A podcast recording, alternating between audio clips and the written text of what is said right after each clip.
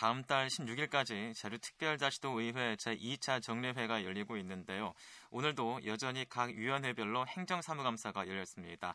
자, 이 시간은 제주특별자치도 의회 행정자치위원회 강경식 의원을 연결해서 지난주와 오늘 어떤 사안들이 중점 거론되는지 얘기를 나눠보겠습니다. 의원님 안녕하십니까?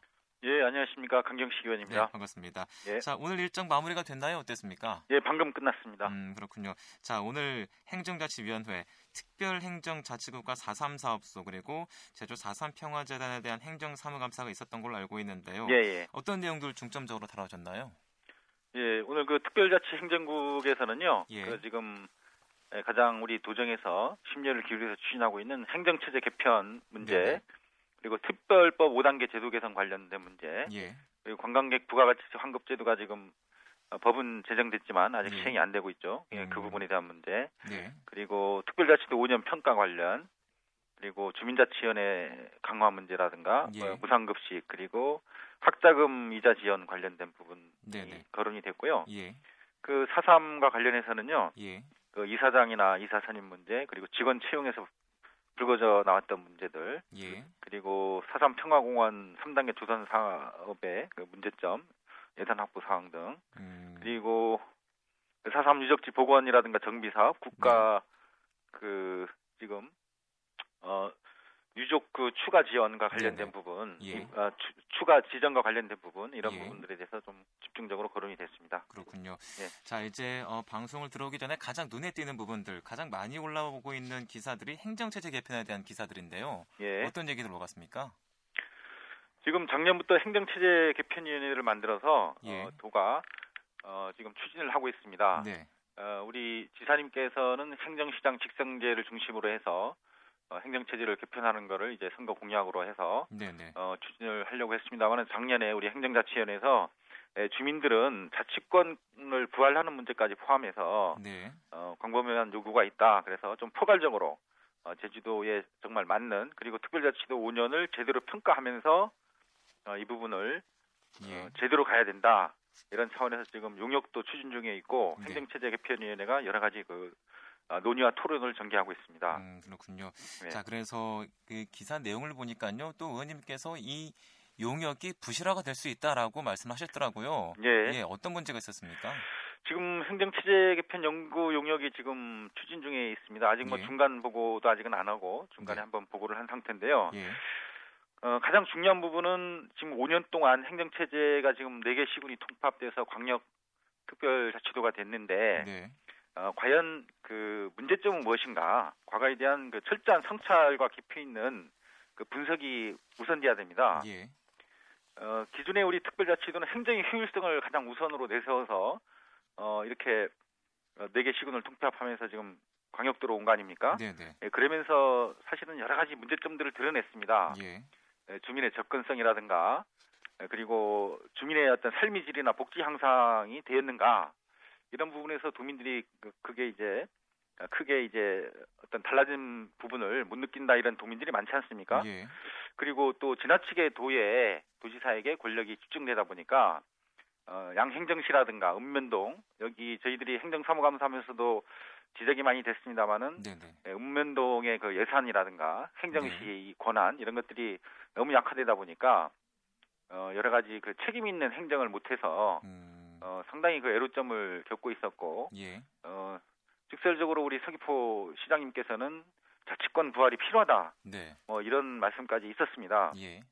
그런데 예, 문제는 이 용역 추진 과정에서 이런 그 깊이 있는 평가 그리고 가장 중요한 거는 예, 주민들과 지역의 전문가, 시민단체 이런 얘기들을 깊이 있게 들어서 문제점들을 분석해내고 네. 새로운 대안들을 만들어내야 되는데 네, 네. 이런 부분들이 좀 미흡한 지점이 있고요. 음. 그리고 아까 말씀드렸지만 어떤 행정의 효율성을 어, 이야기하면서 특별자치도가 탄생이 돼 있는데 예. 그럼 과연 행정의 효율성이 나아졌느냐?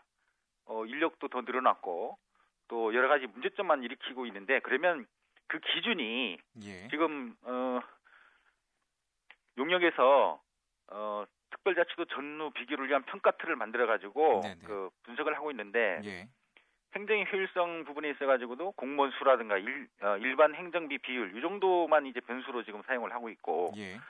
그 지역 균형 발전성 부분에 있어 가지고도 지역별 인구 분포 변화 비율, 읍면동의 진위 개수 이런 정도의 어, 평가 틀만 가지고 음. 평가를 하고 있거든요. 예. 어, 저희들이 보기에는 그 행정의 효율성 외에도 어떻든 그 민주성, 뭐 그다음에 그 도민의 삶의 질 문제 네. 이런 부분들이 그, 그 항목에 포함이 돼야 되고요. 네, 네. 아까 지역 균형 발전성의 그 측정 변수에 있- 있어서도 서귀포시 행정사무감사에도 나왔지만 어 그 주민 여론조사 결과 어 의료라든가 교육이라든가 어, 문화라든가 이런 부분에 상당한 소외감과 어려움을 겪고 있다. 음. 어, 이런 얘기들이 나왔거든요. 이런 것들이 다 변수에 포함돼야 될 상황인데 예. 아까 제가 말씀드린 그 두 가지 변수만으로 이렇게 측정을 한다는 거는 어, 상당히 좀 이번 음. 평가 부분에 있어서 좀 문제를 드러내고 있지 않나. 그래서 그렇군요. 이 용역이 좀 더 재설계되고 보완돼야 될 필요성이 있다 이렇게 지적을 했습니다. 그렇군요. 자, 네. 이제 행정의 효율성을 제고하다 보면은 주민 네. 복리가 그만큼 떨어질 수도 있다. 그렇습니다. 예. 그렇게도 말씀을 하시는 거군요. 예, 그런 것들이 어떤 그 평가 틀의 어떤 기준으로 돼야 된다는 거죠. 음. 어떤 행정의 효율성 이런 것들 많이 중심이 아니고 네, 네. 물론 여기 주민의 접근성이라든가 어, 균형 발전이나 이런 그 변수들은 있지만 이것도 제가 말씀드린 대로 측정 변수가 다양하지 못하고 예. 또 어떤 복지라든가 삶의 질이라든가 풀뿌리 민주주의라든가 이런 것들이 또 변수로 이게 작용이 돼야만이 음. 올바른 평가가 이루어지는데 가장 중요한 게 일단은 평가 아닙니까? 네, 네. 근데 이런, 이런 부분에서 좀 부실을 할수 있다라는 그 지적이죠. 음, 그렇군요. 자, 이제 주민 예, 예. 복리 증진에 초점을 맞춰야 된다라고 예, 예. 말씀을 하시는 건데 그럼 이 용역 언제 끝나고 언제부터 반영되나요?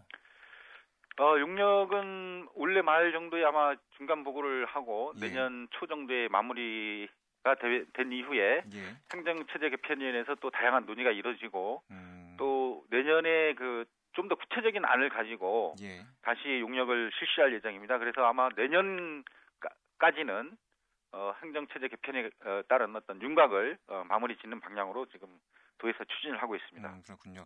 예. 자, 지금 한국행정학회가 맡아서 용역 추진하고 있는데요. 예. 그리고 또 어, 같은 위원회 소속인 윤충강 의원께서는 이런 말씀도 하셨더라고요. 개편 용역진을 구성하는 인사들에 대한 문제가 있다. 뭐 중복이 되는 분도 있다라고 말씀하셨던데 이건 무슨 내용입니까? 예.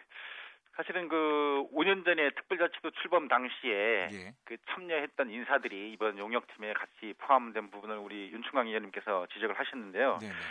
어쨌든 그 당시에 이렇게 어, 통폐합돼야 된다라고 주장했던 분 이런 분이 또 어, 이번에 행정체제 개편을 문제점이 있어서 다시 개편하는 거거든요. 네, 네. 근데 이제 그, 그런 마인드나 생각을 갖고 있는 분이 다시 있으면 또 같은 결과가 나올 거 아니냐. 음. 좀더 용역 진의 어떤 그 다양성이나 예. 이, 저, 또 다른 시각을 가진 그 현- 어떤 현장의 문제들을 직시할 수 있는 그런 어, 의원들이 좀 포함돼야 되지 않느냐라는 그 음, 지적입니다. 그렇군요. 자, 그리고 이제 4.3 평화재단 얘기를 좀 나눠봤으면 좋겠는데요. 예. 예. 이제 장정은 전 이사장이 이런 말씀하셨습니다. 재단이 외부 세력에 의해서 흔들리고 있다라고 주장을 해서 파문이 일기도 했는데요. 예. 자, 이 말씀은 4.3 평화재단이 여러 가지 문제가 있다는 것으로 단적으로 드러난 부분이 아닐까 싶은데 어떤 문제가 있을까요? 이번에 가장 크게 불거졌던 부분은 사실은 이제 그 직원 채용 과정에서 불거졌습니다. 네네. 어, 답변 과정에서 일단 직원 채용과 관련해 가지고 경력 부분이 문제가 됐는데요. 예. 에, 사삼 관련 단체로 지금 명시가 돼 있는데 에, 사삼 관련 단체가 뭐 영리 영리법인이냐 아니면 뭐 그냥 어 이제 만들어진 그런 단체도 사삼 관련 단체의 어, 경력자로 보느냐 이런 것 네네. 때문에 좀 논란이 있었고 예. 어, 이 부분 때문에 때문에 그 도하고 그 사삼 평화 재단하고 일정 부분의 그 잡음이 있었던 걸로 알고 있습니다. 음, 예. 그렇군요. 그러면은 이 외부 세력이 흔들리고 있다 해서 외부 세력은 행정인가요? 어떻습니까? 어쨌든 이 사장님이 말씀하셨던 부분에서는 이제 어쨌든 도가 되겠죠. 예, 그렇군요. 그러면은 도의 입장은 어떻습니까? 이 부분에 대해서 어떤 답변이 있던가요?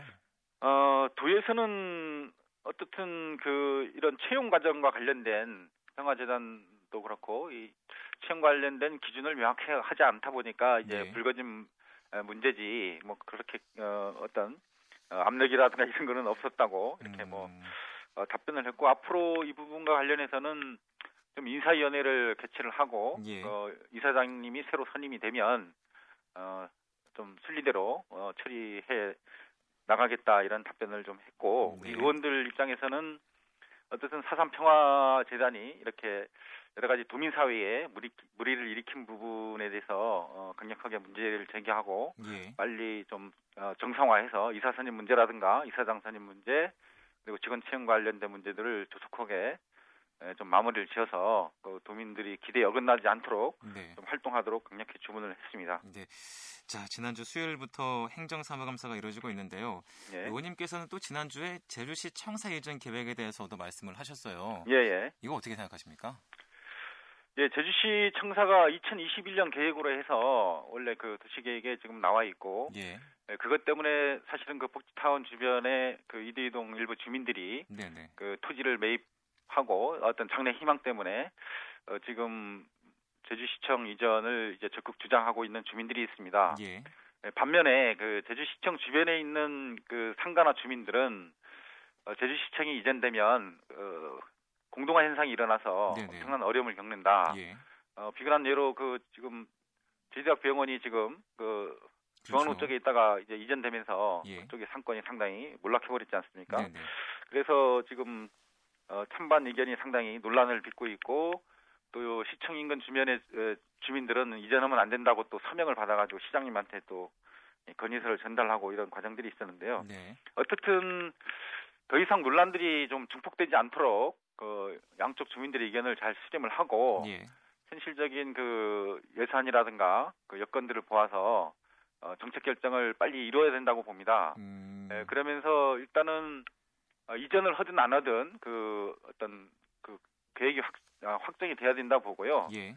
어, 만약에 이전하지 않, 않는다고 하면 그 복지타운에 그 걸맞는 그쪽 시청 이전에 걸맞는 어떤 기업체라든가 어떤 기관을 어, 대신 유치를 한다거나 해서 예. 이 문제를 빨리 좀 해결해야만이 그 주민들의 갈등이 예, 중폭되지 않는다 이렇게 생각을 하고 있고 네. 그 부분을 시장님께서도 올 연말까지는 좀 정책 결정을 하겠다고 말씀을 네. 하셨습니다. 네. 연말까지는 결정을 하겠다라고 예, 예, 말씀하셨군요. 예. 자 그리고 또 눈에 띄는 부분이요. 음주 운전을 한 공무원이 도지사 표창으로 징계가 감면됐다라는 부분입니다. 이건 예. 또 무슨 내용입니까? 예. 지난번 그 국회의원께서 이제 국정감사 기간에 밝혀졌는데요. 그 어떤 징계를 받은 네. 공무원들이 어, 이제 인사위원회를 열어서 징계를 하지 않습니까? 네. 어, 징계 과정에서 어, 표창 도지사 이상의 표창을 정부 표창이라든가 이런 표창을 받은 부분이 있으면 네, 네.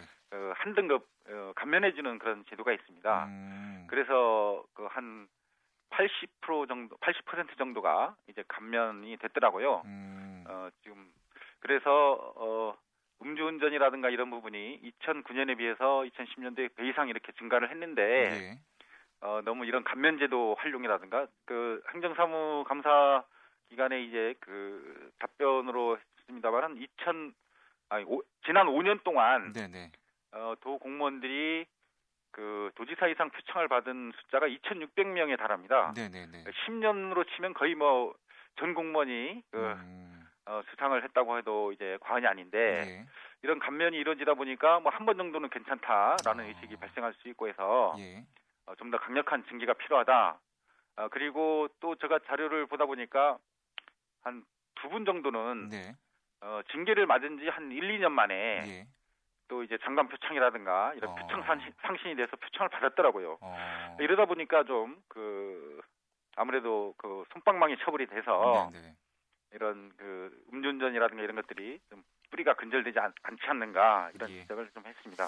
네, 알겠습니다. 좀 더 자세한 내용은요. 어, 나중에 행정사무감사 어, 제 기간에 다시 한번 더 연결해서 들어보고요. 오늘 말씀 여기까지 듣겠습니다. 많이 바쁘실 텐데 감사합니다. 네, 감사합니다. 수고하십시오. 예, 자 지금까지 제주도의회 행정자치위원회 강경식 의원과 얘기를 나눠봤습니다.